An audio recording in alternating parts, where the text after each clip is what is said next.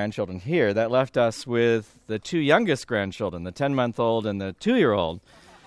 Uh, they were little angels uh, all night long, uh, but I turned on the light this morning when I got up, and boom, they woke up, and then we were on duty. So, so that was interesting. Uh, I reared five kids, and thought I remembered everything about that. I had to recall all the nursery rhymes, all the songs, all the stories, uh, and uh, trying to feed the babies this morning. Uh, I started with the 10 month old sitting up on the bed and me and my knees going like this, and Carol goes, You put the baby on your lap. So, so I, I I'm, I'm rusty. So I, I sat on the bed. I, I, put the baby on my lap, but I forgot to put the arm behind my back, so the arm was loose, you know, grabbing at things. But eventually figured it out. We got it, we got the babies fed, and the babies are here and uh, uh, sitting like little angels again. Uh, so everything is wonderful. Uh, we are in uh, First John uh, chapter four, and this is the heart of the passage uh, regarding the love that God has for us. And, far, and, and, and, and in fact, as part of the uh, declarations of who God is to us and his character traits, this is the famous passage that straight out says clearly God is love, in the sense that uh, every true definition of what love means finds its origin uh, in God Himself. But the chapter opens uh, with the test regarding what you believe. You remember, there's these uh, interweaving of both a theological test and a practical test. The theological test is regarding the denial of the incarnation. So it'll begin with that, and then it will move into the ethical test, uh, the, the most poignant of which uh, is Do I Love My Brother? Uh, the other aspect was covered in greater detail earlier in the chapter of Am I obeying His commandments and am I uh, taking sin seriously?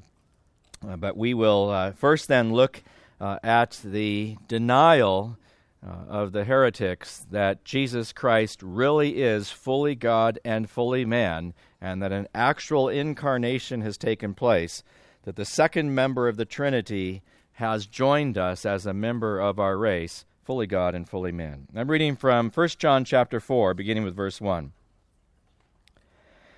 Beloved, do not believe every spirit, but test the spirits to see whether they are from God, because many false prophets have gone out into the world. So you can tell he's speaking about the spirits that are behind the prophets. Verse 2 By this you know the Spirit of God. Every spirit that confesses that Jesus Christ has come in the flesh is from God. And every spirit that does not confess Jesus is not from God. This is the spirit of the Antichrist, of which you heard that it is coming, and now it is already in the world. You are from God, little children, and have overcome them because greater is he who is in you than he who is in the world.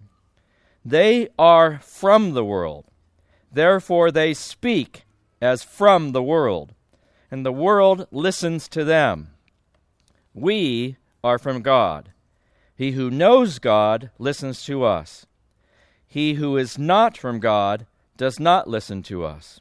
By this we know the spirit of truth and the spirit of error.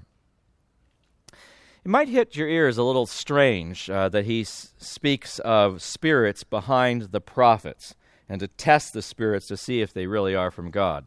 This goes again to the question of being gullible and not just being a baby bird with your mouth wide open and letting the mother bird put whatever they want in your mouth.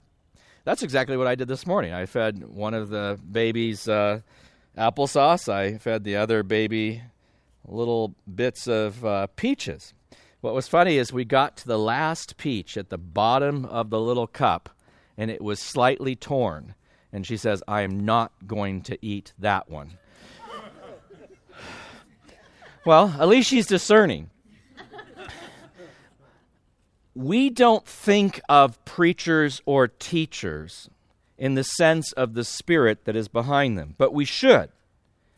If you remember, the, the preacher is supposed to, in some sense, disappear from view as we are seeking from the Holy Spirit to receive nourishment from His Word. The speaker, in a sense, should not be getting in the way of the communication of the Holy Spirit through the written Word to us as we're seeking to learn from the Spirit. So, every time you hear preachers and teachers, even if you're at a good place that has reliable teaching, uh, whether you're at a school that has re- reliable professors, please never turn off the Spirit's leading of discernment to distinguish the spirit that's behind that prophet, that preacher, that teacher. It's a command of ours to test the spirits. The particular test that he speaks of here is a very reliable test. In fact, among all of the heresies that we've been experiencing in the church, overwhelmingly, heresies are largely about the person of Jesus Christ and the work of Jesus Christ. Those are the areas where they normally depart uh, from what we would consider orthodox or straight uh, Christianity, New Testament uh, teaching of Christianity. He is saying, you don't realize that it's not just an academic or intellectual exercise that we're undergoing right now. This is a spiritual exercise. Take, for example, when we break bread together to remember the Lord as He asked us to remember Him. Some people think because we're not Roman Catholic and because we don't believe in transubstantiation and we don't believe that the bread actually becomes the body of Christ when it enters our mouth or that the cup actually becomes the blood of Christ, we view them as symbols.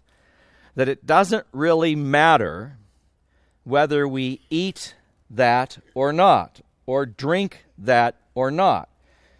And that we think that it is so symbolic that if we skip the pianist or the organist or the lady who got up to take her child out who was disturbing the meeting or something like that, that that's perfectly fine. What I want you to notice, however, is that the scripture teaches us that when we come together to remember the Lord and we eat that bread, there is an actual spiritual fellowship that is taking place with Jesus Christ in the eating of that. Now, you might say, well, you're making that stuff up. I am not making that stuff up. Paul wrote in 1 Corinthians 10 regarding going to the feasts with everybody else in the city where they were having these great communal meals where you could do all kinds of business and talk shop and things like that. He says, You can't go. Why? He says, Because that meat has been sacrificed to idols. Well, you happen to know that he has said elsewhere that when you go to the marketplace, don't even ask where the meat's been because the meat's not demon possessed. So just don't ask, buy the meat, go home, eat it quietly, and you're fine. But he says if someone invites you to his home and he starts to serve you meat, and he says, Oh, by the way, this meat's been offered to idols, he says you can't eat it because they've made a point that they're serving you meat offered to idols. I'll read to you the 1 Corinthians 10 passage because I want you to be discerning when you listen so that you aren't gullible to hear false teaching. This is 1 Corinthians 10, beginning with verse 14. Therefore, my beloved, f- flee from idolatry. I speak as to wise men. Judge for yourselves what I say. The cup of blessing which we bless, is it not the communion of the blood of Christ? The bread which we break, is it not the communion of the body of Christ? For we, though many, are one bread and one body, for we all partake of that one bread. The point there is the bread is singular, the body of believers is singular. Unity is stimulated by the spiritual ministry that takes place in our lives as we break bread together. So it's not just wholly symbolic, a spiritual effect takes a place by unifying us through this. We are fellowshipping with Christ. Listen to him. He says, Observe Israel after the flesh. Are not those who eat the sacrifices partakers of the altar? What am I saying then? That an idol is anything, or what is offered to idols or anything? Because remember, the meat that's going to the idols doesn't itself get demon possessed, but what does it represent? What is happening when you eat the meat offered to idols? He says, Rather, the things which the Gentiles sacrifice, they sacrifice to demons because there, no, there is no real other God that they're sacrificing to. They think they're sacrificing to some other God. There is no other God. There is only one God. The power behind these idols, he says, are demonic powers. And when they sacrifice, they're sacking, sacrificing to demons and not to God. And listen to this clearly I don't want you to have fellowship with demons. Therefore, he says, you cannot drink the cup of the Lord and the cup of demons. Do you see the analogy? It's the same thing. You're either celebrating demons or you're celebrating Christ because the, uh, there is a spiritual effect that takes place. You have to be careful how you do this. You can't partake of the Lord's table and the Lord of demons, the table of demons, or do we provoke the Lord to jealousy? Are we stronger than they? So back to 1 John again. Test the spirits behind your teachers, your preachers, your counselors to see if they're from God. And he says, How would you test them? Do they believe that Jesus Christ has come in the flesh? Those people are from God.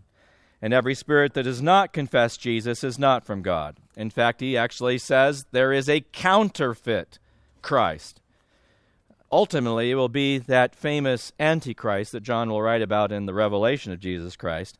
But he says there are already the spirit of Antichrist in this world, and there are little Antichrists running around. You've heard that he's coming. He's now already in the world in the form of these little Antichrists. But he says, verse 4, you, as believers, are from God, little children, and have overcome them. In other words, they do not have power over you because greater is he who is in you, that is the person of Jesus Christ and the power of the Spirit, than he who is in the world. Some of you have seen those scary movies about demons and have wondered, like, wow, how scared should I be of demons? You should take it quite seriously in the sense that uh, the power of Satan is strong. He's lived longer than we have, he is uh, stronger, more powerful, and wiser than we are. Uh, the angels don't even uh, go to fight against them uh, without uh, great seriousness. We should take the danger seriously, but we should not be so terrified that we forget that greater is he who is in you than he is in the world. And he straight out says, resist the devil and he will flee from you. Much like the 1 Corinthians 10:13 passage regarding temptation where he says choose the way of escape. And I'm convinced in many cases we don't even see the way of escape until we've already chosen it. Similarly, he says though you may not feel strong enough uh, to resist satanic attack or or his temptations or his power, if you resist the devil in the power of the Spirit, he has no choice but to retreat. When we put on the armor of God in Ephesians 6, it's God's armor we're wearing, not our armor. It's God's empowerment that empowers us. And so as we resist him, he is forced to flee because God empowers us. Now, if we are frustrated that the opponents within the church will not listen to us, he says, Do you expect them to? Uh, listen to 5 and 6. They're from the world. Therefore, they speak as from the world. The world listens to them. We're from God. He who knows God listens to us. He who is not from God does not listen to us. By this we know the spirit of truth and the spirit of error. So if we feel frustrated about these kinds of teachers, who he says went out from us because they really were not of us, if they walk away, if they stomp off If they won't listen to the truth, we should not be that surprised. When Jesus was talking to the religious leaders of, of Israel, including the Pharisaical group, uh, he was frustrated that they felt they knew God and were rejecting him. And he was saying, If you knew God, you would recognize me. You would hear his voice in mine. If you were my sheep, you would hear my voice and you would follow me. The reason you don't is because you aren't my sheep and you don't know God and you do not hear my voice because I am doing exactly what the Father has asked me to do. Brothers and sisters, may we please be discerning. He now switches to the second test, or you could call it the third if we're going to use uh, uh, keeping his commandments as uh, the, sec- uh, the, the first of the second kind of test. It is the test Do I love my brother? And frankly, this is hard for us because we have watered down love to physical attraction, to appreciation of another, to what we call like, uh, to what we call goodness. Uh, we have watered love down into pretty much the kinds of things we hear on the radio. If you did a theology of love from listening to the radio, uh, it would be highly sexualized. It would be highly oriented towards pleasing oneself. It'd be highly oriented towards fulfilling my base desires. And so, even in their age, John has to go back and say, Let me explain to you that love isn't even our idea. Listening to him teach this way, I get the impression we as human beings would have no idea what true godly, sacrificial love is had he not exhibited that to us. In fact, it's part of the reason I believe the Scripture, is because there are certain character traits of God that I believe we as humans would have never invented. If you've ever studied world religions, the theology of the love of God is unique to Christianity the theology of the grace of God is unique to Christianity. And I am personally convinced that we would have no idea of grace, we would have no idea of love if God had not shown those things to us.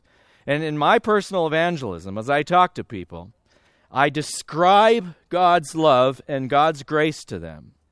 And I point out to them, do you think you could have ever conceived this by yourself. It is so shocking. It is so different that if we're going to love our brothers as he's asked us to, we need to hear how he describes love to us. Chapter 4, verse 7. Beloved, let us love one another. For love is from God, and everyone who loves is born of God and knows God. The one who does not love does not know God, for God is love. One of the things we do understand, I think, is the concept of a spiritual gift. It's not identical with a talent, or it could overlap with a uh, human talent. But what it is, is an empowerment of the Holy Spirit as He indwells us to serve members of the body of Christ for the building up of the body in love, for the presenting of every man and woman complete in Christ. A spiritual gift is an empowerment of the Spirit. It means then that when we say, I don't think I can do this, we may be speaking accurately but we actually do these things because the Spirit empowers us to carry those things out. In the same way, then, when He commands us to love our brothers, and we'd immediately say, that's too hard, He's not asking to, to us to do this in the power of our own flesh or the power of our own human ability. That is inhuman. Hence, we should not expect that unbelievers would have any ability to do this. Only a believer who's filled with the Spirit, empowered by the Spirit, controlled by the Spirit, led by the Spirit, is able to truly love his brother self sacrificially, to truly prioritize his needs over our own. That love comes from God. And hence, when we are trying to be assured that we do have relationship with God, one of the best tests, he says in this book, is to say, I am shocked that God has placed his love in my heart, and I actually love these people self sacrificially. If you have come to a level of maturity in Christ, and it shouldn't take long and it shouldn't be that uh, refined of maturity, it really should be true of every believing Christian. You should sense within you, wow, God is giving me a love that I didn't recognize before. God is giving me a love that I actually care for these people. I actually want to help these people. I actually want to sacrifice for these people. I actually want to put their needs above my own. I don't recognize myself. If you can sense that, you could say, well, where's that coming from? It's coming from God. That's God's empowerment. And you'd say that then is one of the assurances that I really am of Him. I must love my brothers. Verse 9 By this the love of God was manifested in us, demonstrated, made known, that God has sent His only begotten Son into the world so that we might live through Him. We normally think the live through Him would be eternal life, and we think of it as future after we have died. The scripture doesn't use it only in that manner. It begins at the point of salvation. John 10:10 10, 10 speaks of abundant life. John 7 speaks of rivers of life flowing from within us. By the way, in their their concept of what is a a uh, a river of life. It's a life like the, uh, a river like the Merced, a river that flows with fresh, cool water. And using that as a metaphor of the Spirit within us, these rivers of living water flow from our soul. So he says, as we have come to know God, he has given us life, and we live through him, and that life is an empowerment to love one another. Verse 10 in this is love. Not that we loved God, but that He loved us and sent His Son to be the propitiation for our sins. If we were looking for a definition of God's love, most of us turn to 1 Corinthians 13, and that's perfectly fine. However, there's no singular verse better to define the love of God than this verse right here. Because he says, What more could I have possibly done than to save you through the sacrifice of Jesus Christ? You rebelled against me. My holiness demands justice. That would mean your destruction. So we are at a very hard place. I don't want to destroy you though you should be destroyed. How could you be saved?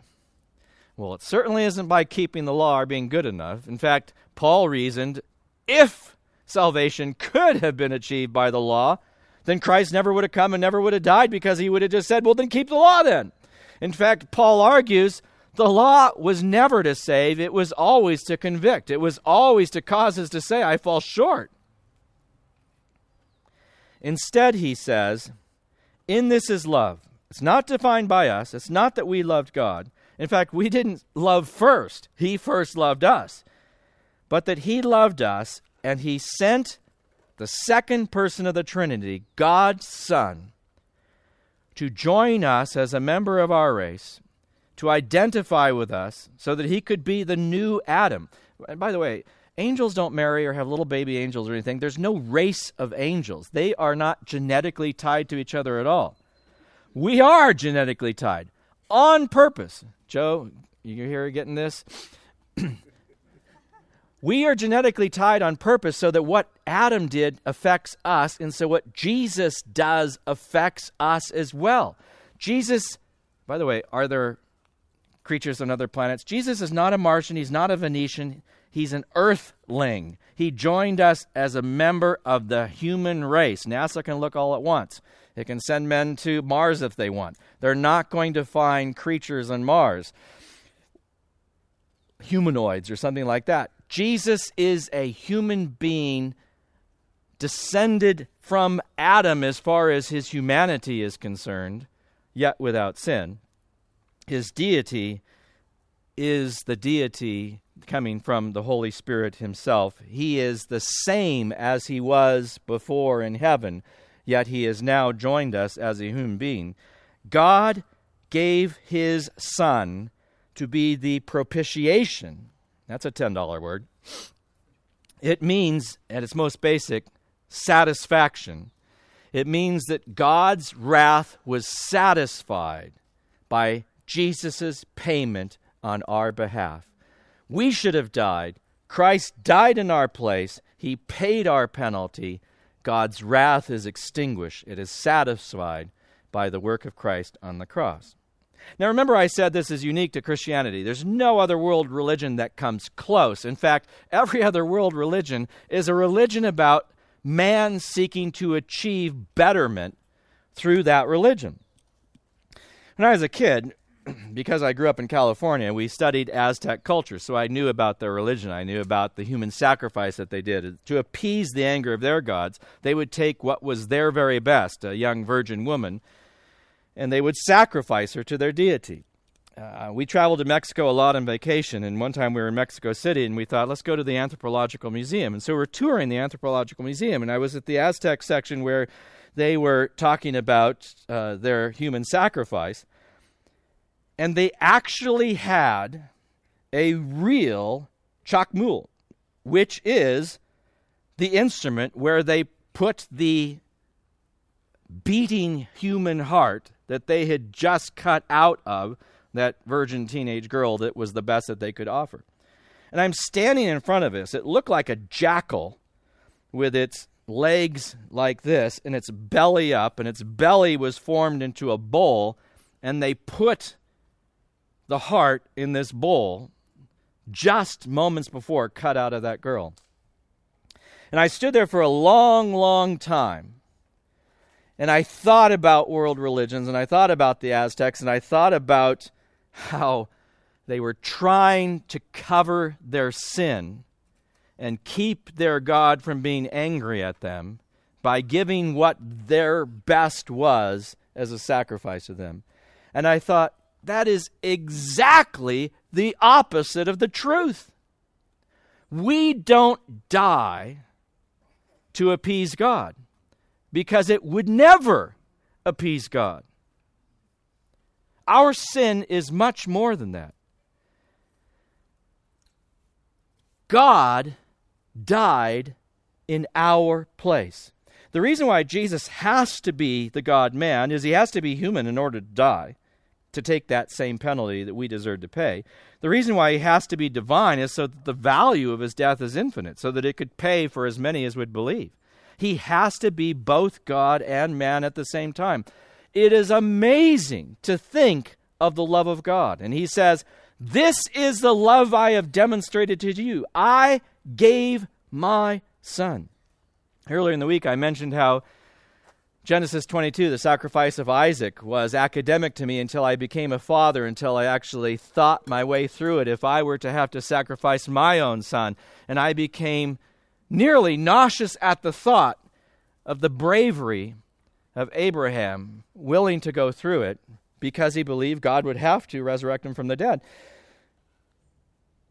We don't have to do that because God has done that for us. As I've wrestled, Why would God ever ask Abraham to do something that is so contrary to everything he would know would be right? Why would he do that? And I was thinking, to cause Abraham to realize what it would be like to give his son. In the text of Genesis 22, it says that he was willing because God wanted to know Do you love me more than you love my son? Will you demonstrate your love and obedience? We've had troubles with you in the past, Abraham. Will you now believe me and trust me in this? Abraham was demonstrating his trust and his faith in God and saying, like, I'm not going to be doubting you. I'm not going to be lying about my wife. I'm going to take you at your word. I'm going to do what you ask. But what he acted out dramatically, what he felt in his heart, was what God feels like when he has to sacrifice his son. But God actually had to go through it. And just as Abraham believed, then God would have to raise him from the dead. That's exactly what happened to our Lord and Savior Jesus Christ. He was raised from the dead.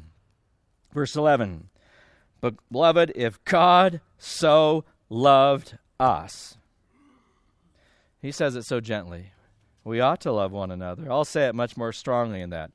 If God so loved us, what right would we possibly have to say, I'm going to close my heart against you? and I'm going to have the world's goods, and I'm going to have the wherewithal where I could help you, but I'm not going to help you. That's crazy. If God did this for me, how could I possibly close my heart against you? And that leads me to the higher level where he said, If he laid down his life for me, would I be willing to lay my life down for my brother? The five martyrs in Ecuador had rifles to defend themselves. And as they were going to make their first contact, they discussed among themselves Are we going to use these rifles? And they said, We're ready to meet God. They are not. So they had the rifles and they were willing to fire them into the air to scare them, but they weren't willing to point them at these people that they wanted to see come to know God. They laid down their lives for these people that they had not even yet met, but who are now saved, and many of them are already now with God because of their willingness to lay down their lives for these. Verse 12 No one has beheld God at any time. There have been apparitions in the sense in which he has given Moses a glimpse of what it would be like to look at his backside. He's not actually seeing God. God is spirit, he's invisible, he can't be seen. No one has beheld God at any time. However, listen to this. This is interesting. But if we love one another, God abides in us, and his love is perfected in us. And he's about to say, guess how they see God at work. They see him through us. They don't see God visibly, he's invisible. But they see God working through us because he has perfected his love in us. Verse 13 By this we know we abide in him when he is in us and he's given us out of his Spirit. So we can sense the work of God in our hearts, and we sense Him opening our hearts in love, and we sense Him motivating us to love others sacrificially. And He says in verse 14, and we have beheld and bear witness that the Father has sent the Son to be the Savior of the world. He uses the same concept. How do we know? He doesn't use the word know, he uses the word see. He doesn't say, How do we know that the Father has sent the Son to be the Savior of the world? He says it more powerfully. How do we see that God has sent the Savior, His Son, to be our Savior? By seeing the love that He has placed in our hearts because of the love that he has perfected in us. That's how we see it. Go back to Jesus' very clear, very simple statement They will know you are my disciples by your love. Here it's even more powerful. They will see God in you because of your love. Isn't that beautiful? When we are witnessing to someone else,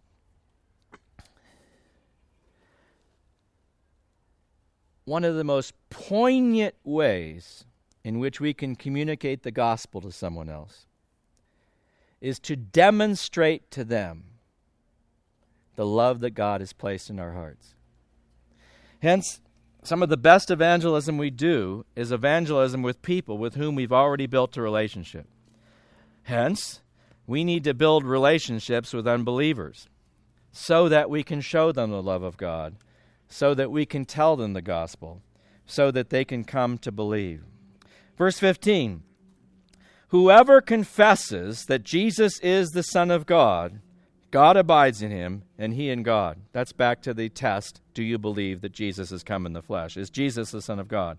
Verse 16 And we have come to know and have believed the love which God has for us, meaning we have seen the demonstration of the love that Christians have for each other in our local assembly, in the fellowship that we have here at this camp we have come to know and have believed the love which God has for us.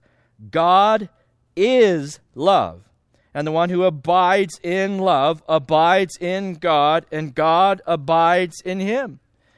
There is no Christianity without this expression of love.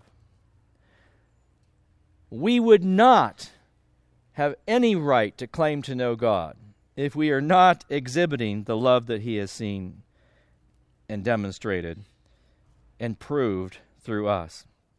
Verse 17 By this love is perfected with us, that we may have confidence in the day of judgment, because as He is, so also are we in this world.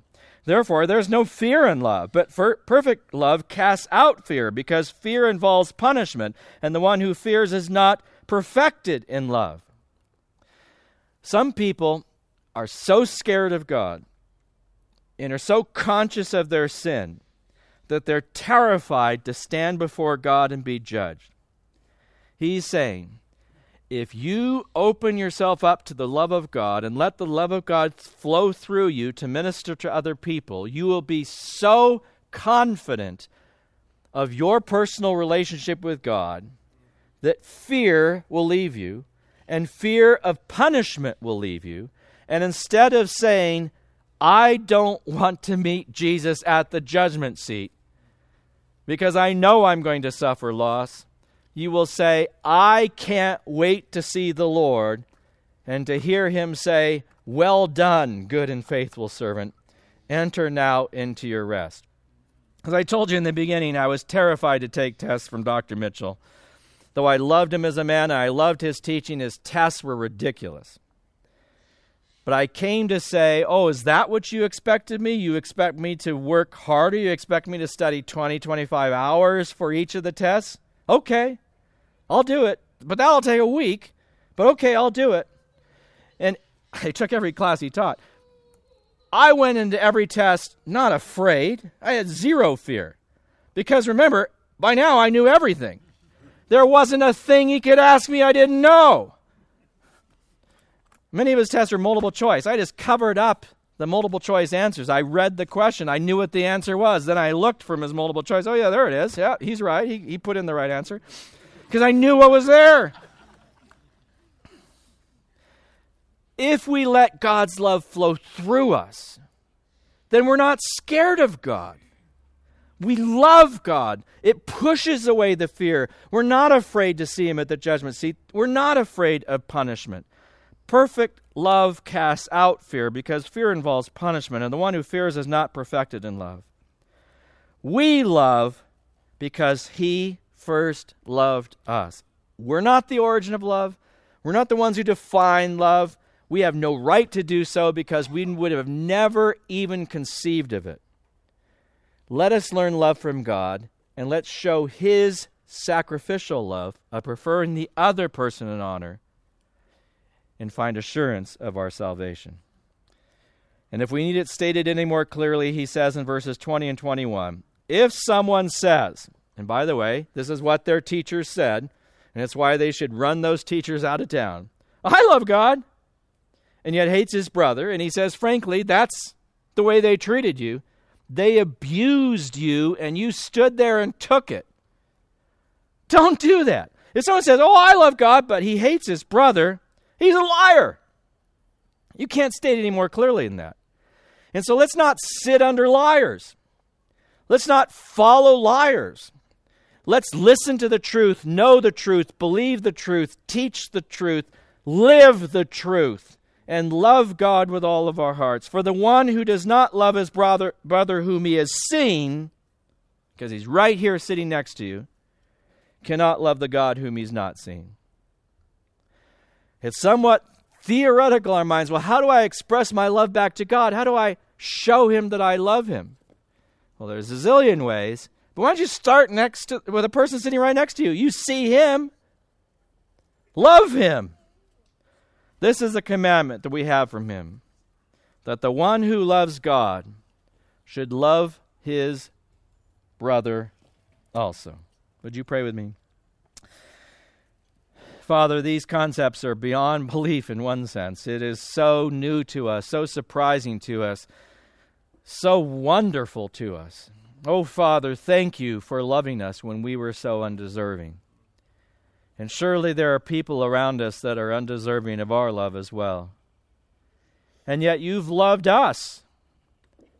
And you have demonstrated that love through personal self sacrifice. Oh, Father, in the empowerment of the Spirit within us, Empower us to love those next to us. Empower us to love our neighbors. Empower us to know and share your love. We ask in Jesus' name. Amen.